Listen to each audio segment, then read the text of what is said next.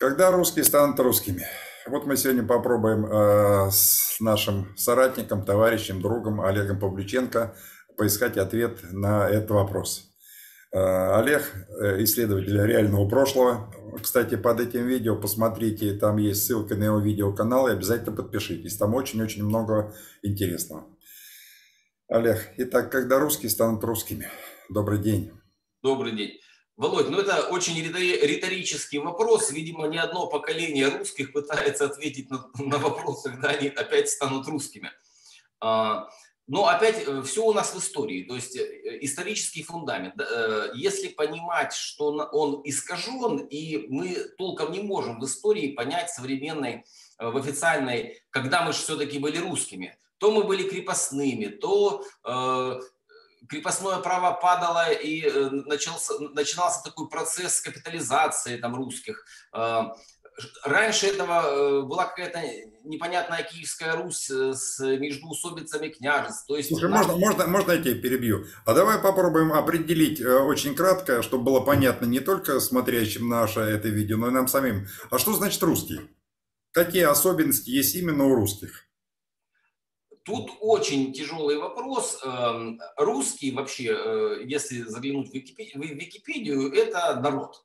То есть народ, имеющий определенные эм, особенности э, генетические, языковые и все, что, ну, конечно же, особенности внешнего вида. Но коль русские создали вокруг себя целый русский мир, то э, и привлекли туда э, много родственных и вообще не родственных народов, которые э, фактически тоже себя считают русскими. Вот тот же Кавказ. Скажи сейчас, вот эм, раньше такого не было в 90-е годы, а сейчас вот многие даже мои знакомые кавказцы, они себя считают полностью русскими. И, в общем-то, они в чем-то правы, э, если не во всем. Также себя считают русскими татары, якуты, э, потому что э, они входят в единое понятие народов русского мира. А русский мир, он и создан русскими, то есть нашими прадедами. А, а в, чем его, которые... в чем его особенность?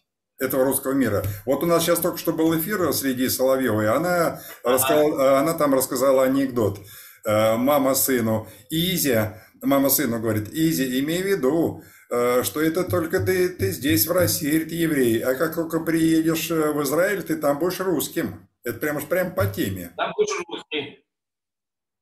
Так и есть. То есть русские, кроме, давайте возьмем ядро сначала – Э, то есть э, с чего, э, почему мы, все народы русского мира сейчас называются русскими? Должна же была быть первопричина, первоисточник самих русских.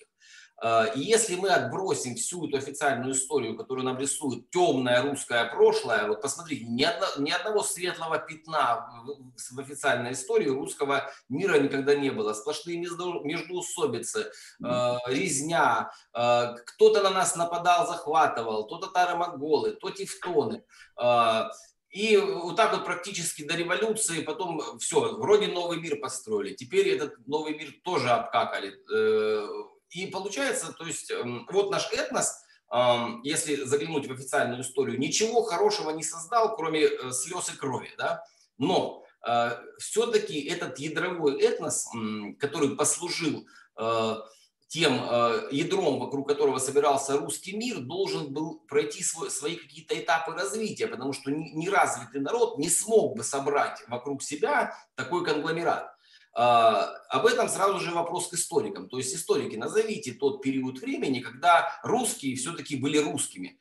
Или э, по-простому золотой век Руси, когда он был, когда на Руси было царство справедливости а, и всех остальных э, ментальных отличий русского народа, когда же они зародились, вот эти вот чувства справедливости, чувства коллективности. То есть это не могло зародиться в экстремальных условиях. Это должна была быть какая-то э, степень развития этого народа, который э, должен был мало того, что сам достичь определенных э, моментов развития, еще и развить вокруг себя народы скотоводов, оленеводов и всех остальных, которые теперь тоже себя считают русскими, и попробуй скажи Якуту, что он не русский. А, и они абсолютно правы. Вот как этот ментальности русский мир, который отличает нас от всех остальных в мире, как он э, сформировался. В этом и есть э, то есть в своих работах альтернативные историки, в общем-то, в большей части, пытаются ответить на этот вопрос. Мы понимаем, что кругом была Русь, да, но что такое Русь, мы толком не понимаем. Мы понимаем, что это народ самый развитый. Если мы с вами действительно разберемся, это очень не любят слышать у нас представители всех западных э, э, формаций, всяких либеральных и все остальное, Э, открываем справочник изобретений, практически э, за каждым изобретением стоит русская фамилия. Или русская чистая, или представители русского мира. То есть вот этот Э, век изобретений, вторая половина 19 века. Посмотрите, кто изобрел самолет, все там братья Райт, братья Райт, какой братья Райт, Можайский, 1870-е годы. До сих пор идет спор э, Маркони или Попов э, радио. И что ни возьми, то есть везде за какими-то открытиями стоят, в общем-то, русские. Телевизор, опять же, русский, переехавший изобрел. Там, ну, в общем, все как-то очень странно. Это вообще не входит в описание э, того, что нам рисует официальная историческая наука. Что касается э, темной Руси, отсталости, э, радищевских этих всех путешествий из Петербурга в Москву, э, Герцена, который э, все это топтал. Ну, то есть вообще непонятно, что это такое. А, то есть э, от нас сокрыто наше прошлое. А, прошлое этого ядрового народа Э, который, видимо, был самый развитый на Земле и который смог действительно собрать вокруг себя вот такую вот огромную конгломерацию народов России, которые, в общем-то, и создали сейчас русский мир. И ты действительно прав, что сейчас кто себя может назвать русским? Э, как по шкребе русского найдешь татарина. То есть, да, эти народы все перемешались, но этнос-то остался, и до сих пор этот этнос не победить, несмотря э, на прошедшую э, советскую власть, которая первично была эм, людоедской по отношению к э, русским, именно к русскому народу. Но потом она как-то все-таки после речи Сталина, после войны, видимо, это руководство сами вошли в русский мир наконец и поняли, что это такое. А, и действительно, э, миров, миров-то существует мало альтернативных. Вот есть русский мир справедливости и определенного менталитета, в котором мы пытаемся жить, несмотря на все свои огромные минусы, которые у нас сейчас э, происходят э, благодаря очень многим позициям, от глобальной катастрофы 19 века до в, всех войн, которые у нас прошли. То есть вот с глобальной катастрофы середины 19 века э, и последовавшего, последовавшего за ней раздела мира, вот, э, что мы сейчас э, знаем в истории как э, Крымская война, когда англо-французы начали ломать бывшую так называемую русскую империю и отбивать от нее западные части. Вот с того момента потом началась у нас Первая мировая война, потом Вторая, потом вот эта гонка вооружений, потом развал Советского Союза, уменьшение территорий. То есть нам э, во всех этих позициях э, противостоял только один мир, идеологически другой. Э, и это мир англосаксонский. То есть вот мы видим антипод, который, в общем-то... Так, а что у нас с интернетом? Все нормально, запись идет, Интернет продолжаем. Не-не-не, все отлично.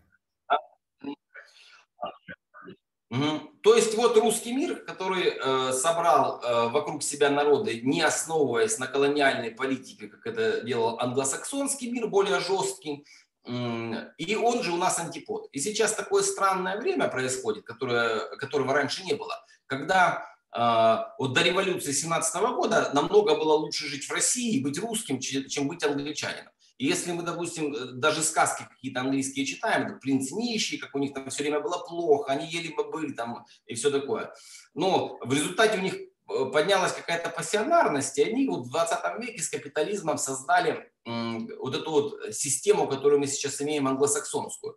Она всем кажется заманчивой, но на самом деле э, мы понимаем ее двойное дно наше общество, оно, в общем-то, даже в Советском Союзе, несмотря на все его минусы, оно было достаточно справедливым. То есть у него были э, социальные лифты, и любой человек из деревни, э, поработав над собой, э, причем любой национальности русского мира там, и всего остального, он мог пробиться, дойти до, до вершин, если он, как сказать, был просто нормальный по жизни. То есть не надо было в Советском Союзе быть там супер каким-то, вот последний, э, допустим, после сталинские даже времена Советского Союза, э, у нас еще деревня работала на подпитку города, когда у нас э, приходили, поступали в институты, военные училища, деревенские, и становились генералами, учеными великими, то есть ситуация лифтов этих социальных, она работала в общем-то, это было относительно справедливое общество, потому что в англосаксонском обществе, в общем-то, такого не было никогда. У них э, оно, если так разобраться, оно кастовое. И кто был за границей, они это достаточно хорошо понимают. То есть э, Англия – это же самая Индия.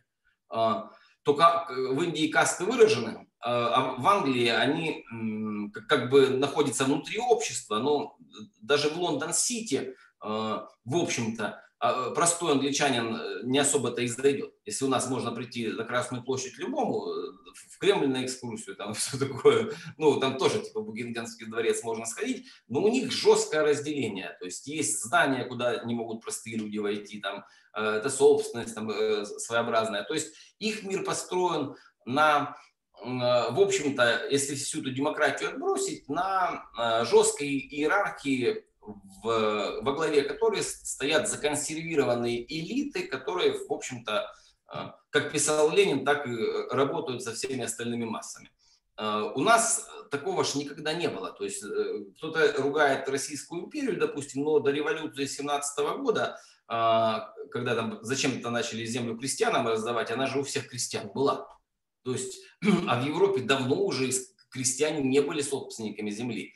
Это началось у них, э, вернее, у них закончилось, это даже по официальной истории, к 16 и 17 веку в Англии и во Франции а, собственности на, на, собственности на землю у крестьян фактически не было. А кто они были тогда, если у них не было собственности на землю? Батраками.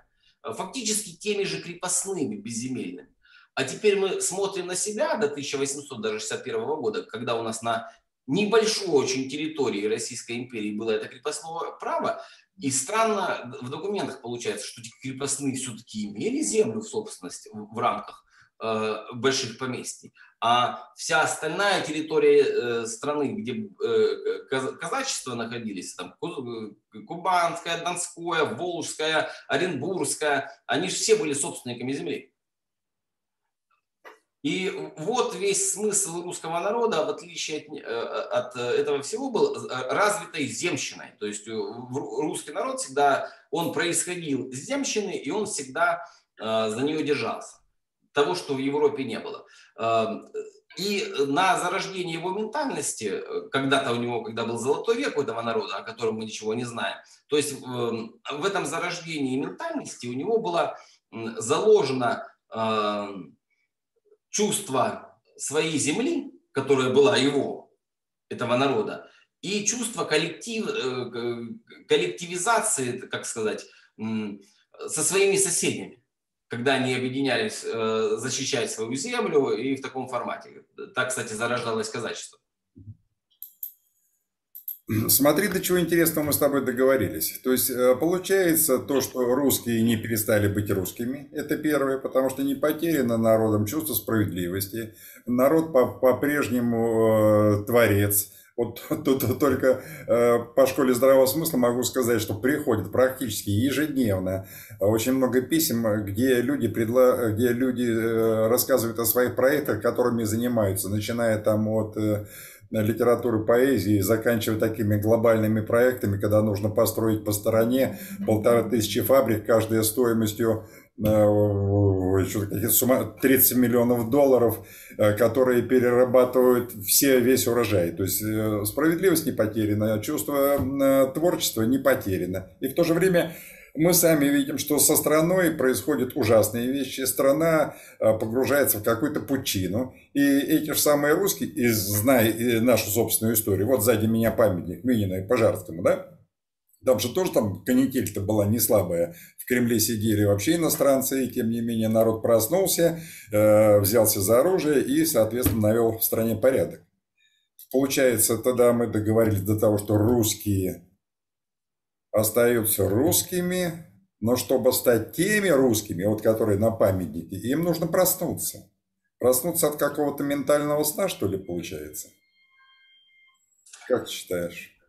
Я считаю, это очень сложный вопрос, Володь. Э, вот все-таки давайте вернемся к тому ядру. Вот все, что мы сейчас имеем, несмотря на раскачивание лодки и постоянному э, размыванию этого русского менталитета, э, мы еще э, его э, где-то в какой-то части до сих пор сохранили. Э, э, то есть такое могло такой менталитет мог появиться, который вошел в генетику, благодаря множеству факторов. От языка, который сейчас много изучают, многие изучают, и все удивляются, то есть как этот язык, он влияет. Сколько раз его нам меняли, но до конца не поломали. Вот сейчас ломают этот язык, ну, постоянно эта ситуация шла. А, вопрос в том, что у этого народа было когда-то такое серьезное прошлое, что а, я как, как все-таки альтернативный историк скажу, на которые не повлияли э, недавние э, глобальные катастрофы, которые сметали все практически э, с, нашей планеты, и все вот эти войны, которые мы знаем раскачку. То есть фундамент русский народ был заложен огромный, и смысл фальсификации истории и был, в общем-то, направлен на э, затирание вот этого фундамента и языка, идентичности. И, и центр эм, этого затирания, он находится на Западе. То есть мы видим по границе. То есть Запад постоянно у нас откусывал территории. Если мы да, знаем, что Пари, Париж раньше, раньше назывался Лютецией, э, вот они лютичи, да, то есть у нас карта неверная, мы не знаем, где лютичи жили, где эти кривичи все были, вот первичные славянские народы, которые э, а, заселяли, оказывается, всю Европу. То есть э, недавно совершенно поляки, вот эти, которые э, тоже вот самое интересное, э, та, та же Польша, история, история Польши. Реально до революции 17 года сначала это было Великое царство польское, а потом был Привислинский край Российской империи. Да? На момент Наполеона Польши не было, было Великое княжество э, Варшавское. То есть я не знаю, когда эта Польша вообще была. То есть и вот Минин и Пожарский на заднем плане. У меня вообще впечатление, что в тот момент времени вот эта Польша, то, что мы сейчас называем Германия или Пруссия, это все находилось в составе вот этого вот огромного огромной, так сказать, Руси, давайте ее назовем Русь, в которую входила, видимо, чуть ли не сама Британия. Франция, мы видим, что входила. То есть э, у меня такое впечатление, что Испания могла не входить, потому что оттуда пошли определенные движения. Но вот вся остальная территория Восточной, Центральной Европы, э, она вся входила как раз в состав вот этой вот странной Руси, так называемой. Э, которая, кстати, вот эта Русь, она, судя по все-таки сохранению ее менталитета, а, до сегодняшнего момента, в общем-то, зная, что происходит, э, я, скажу, что сама эта Русь, она перестала существовать очень недавно по историческим меркам. Очень недавно. И у меня такое впечатление, что эту Русь еще мои прадеды видели. То есть я раньше думал, что это 1842 год, что ну, резко ничего не бывает. Даже если была глобальная катастрофа, проигрыш в Крымской войне, э, начали отщипывать от Руси определенные территории, которые потом начали, стали называть Германия, Австро-Венгрия, они все начали, вот эти все страны, Италия, Германия, Австро-Венгрия, они когда появились? 1867-71 год. И тогда вот вроде бы э, Русь, остатки Руси э, разбились на три больших империи. То есть австро-венгерская, германская и российская. Ну, еще мы это знаем как тройственный союз. Там все, все настолько перепутано. А вот сепаратистские империи, Англия и Франция, которые вот как раз и пошли сразу после потопа, так, так называемое наступление, ну там, э, как сказать, моя гипотеза, они создали такие условия, во-первых, европейских революций, а, в которых э, нам объявили, что аристократия были такие все гады, что ее надо менять обязательно и всех аристократов бить. И э, вот что-то очень сильно изменилось в мире. Э, при этом было откушено тоже Великое княжество Варшавское, которое там даже не имело выхода к Балтийскому морю. Э, там территория от Варшавы до Кракова была. Та же Чехия, та же Сербия, там и все остальные. Это же Беларусь. И очень недавно, если там такая память сохранилась. Язык искажен, он расходится потихоньку. Там лингвисты местные работают. Мне от слова лингвист начинает э, смех пробирать, они э, постоянно разделяют, удаляют языки. А, происходит, кстати, вот интересная вещь, мне недавно один из подписчиков написал, то есть меня это поразило действительно. Он написал, что он 20 лет назад учился в Киевском государственном каком-то университете. И их студентов и аспирантов собирали за зачеты, аспирантов там за какую-то, ну, за другие блага. Представляешь, Вов, что они делали? Они садились в архив 19 века, он говорит, вот, времена как раз 60-е, 80-е годы 19 века, э, где там киевский губернатор там и все остальные, ну, то есть документы на э, языке Российской империи, на э, великорусском, да, то есть там приказы, все остальное, ну, трихомуди этих документов, там вагоны, маленькая тележка. Что они делали? Они брали бумагу с магазина, какая там, снегурочка или что такое, ручку шариковую, и переписывали вот эти документы все на украинском языке, на украинский язык. И он мне говорит, что действительно все переписки на бумаге фактически конца 20 века, начала 21 ручкой 21 э, века, э, документ выходил и э, ложился фактически, э, а те документы вывозились в неизвестном направлении. Вот как она идет, подделка истории. А потом нам расскажут, что этот, а этот украинский язык, как мы понимаем, он появился в виде, вот в конце 90-х годов, в начале 2000-х, он как, вроде как оформился у них. Оформление он проходил с момента 1918 года. Там, а, когда ему дали там какой-то статус, э, то есть э, это была оккупированная э, немцами в Первую мировую войну, там с 15 кажется, года немцы оккупировали Киев и создали там Украину. Язык у них был чуть раньше уже готов, там, но он был готов в очень плохом формате, и вот он сто лет они его фактически при Советском Союзе делали, там придумывали слова новые, заимствовали с польского, то есть чтобы только разделить. А э, в оконцовке, после развала Советского Союза, вот у них был кусок, лет 10 они до конца 90-х годов как раз его устаивали. И вот язык, устоявшийся э, в конце 90-х годов 20 века, э, на нем теперь написаны документы 60-х, 80-х годов 19-го. Ну, представляете, какой дурдом. И это вот, кстати, показывает технологию искажения истории. То есть так происходило везде и всегда. То есть берешь итальянский язык, Италия государство, когда оно появилось э, в мире вообще? 1800, ну, Гарибальди начал в 1848 году, странный тоже персонаж, этот Гарибальди, там с какой-то республики Рио-Гранде туда приехал революцию делать женой-пираткой. А, раз и в Италии появляется итальянский язык. И якобы документы на каком-то этом итальянском языке, когда мы прекрасно знаем, в момент Крымской войны э, воевало такое Сардинское королевство на стороне англо-французов. И она, это, документы этого Сардинского королевства были на французском. Где итальянский язык? Неаполитанское королевство, мы не знаем на каком языке. То есть получается итальянский язык, никакой у него древности нет. Это вторая, вторая половина 19 века. Немецкий язык, Пруссия была до 1871 года, ну, там, э, до франко-прусских войн конца 60-х годов 19 века, это была Пруссия, Пр, Пр, да, где прусские архивы? На каком языке, если у них немецкий язык в этом виде, еще при Гитлере э, его дописывали. Не все так... Э, э, шведские архивы, там речь плачевную Карла XI, мы все знаем, да? Сейчас шведские архивы, ну на них смотришь, мне присылают эти шведские архивы, они чуть ли не, не, не на тетради, в линейку написаны в середине 20 века. То есть вот здесь мы ищем Русь, вот, а эти все народы, шведы, Стокгольм, Стекольны, да, там, э, свеи бывшие, там, прусы, э, Бранденбург там опять с берберами переплетается. Ну, короче, все, все, все это были русские территории, и, разумеется, скорее всего, и прусские архивы все были на русском языке, и шведские архивы Свея были все на русском языке. И все это у нас куда-то девается 60-е, 70-е годы, 80-е даже можно больше границы сдвинуть 19 века. То есть э, вот у нас, а до этого была Русь. В каком она виде была, вот, ну, нам нужно искать. И она создала эту ментальность, которую размывают до сих пор. Понял, до чего мы договорились. А я сейчас подытожу. Русские станут русскими, полноценные такие, на 100%, когда узнают свою собственную историю, которую скрывают.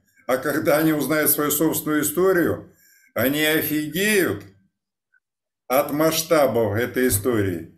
Скажут, что за фигня творится в нашей стране сейчас. Наши предки такими делами ворочали. А мы, Господи, э, крестное знамение, если это православные, Аллах Акбар, если это мусульмане, и, соответственно, ведем порядок и всех этих злодеев, да, да, уконтропопим.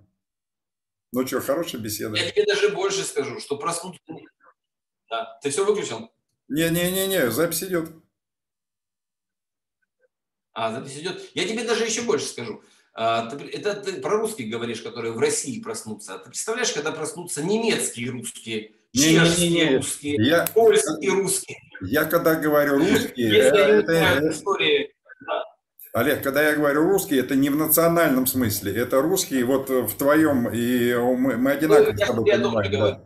Э, если узнать настоящую историю, если немцы поймут, что они русские бывшие, французы оставшиеся там э, поймут, что они э, бывшие русские, и вся Европа поймет, что они бывшие русские, что у них вообще начнется в головах.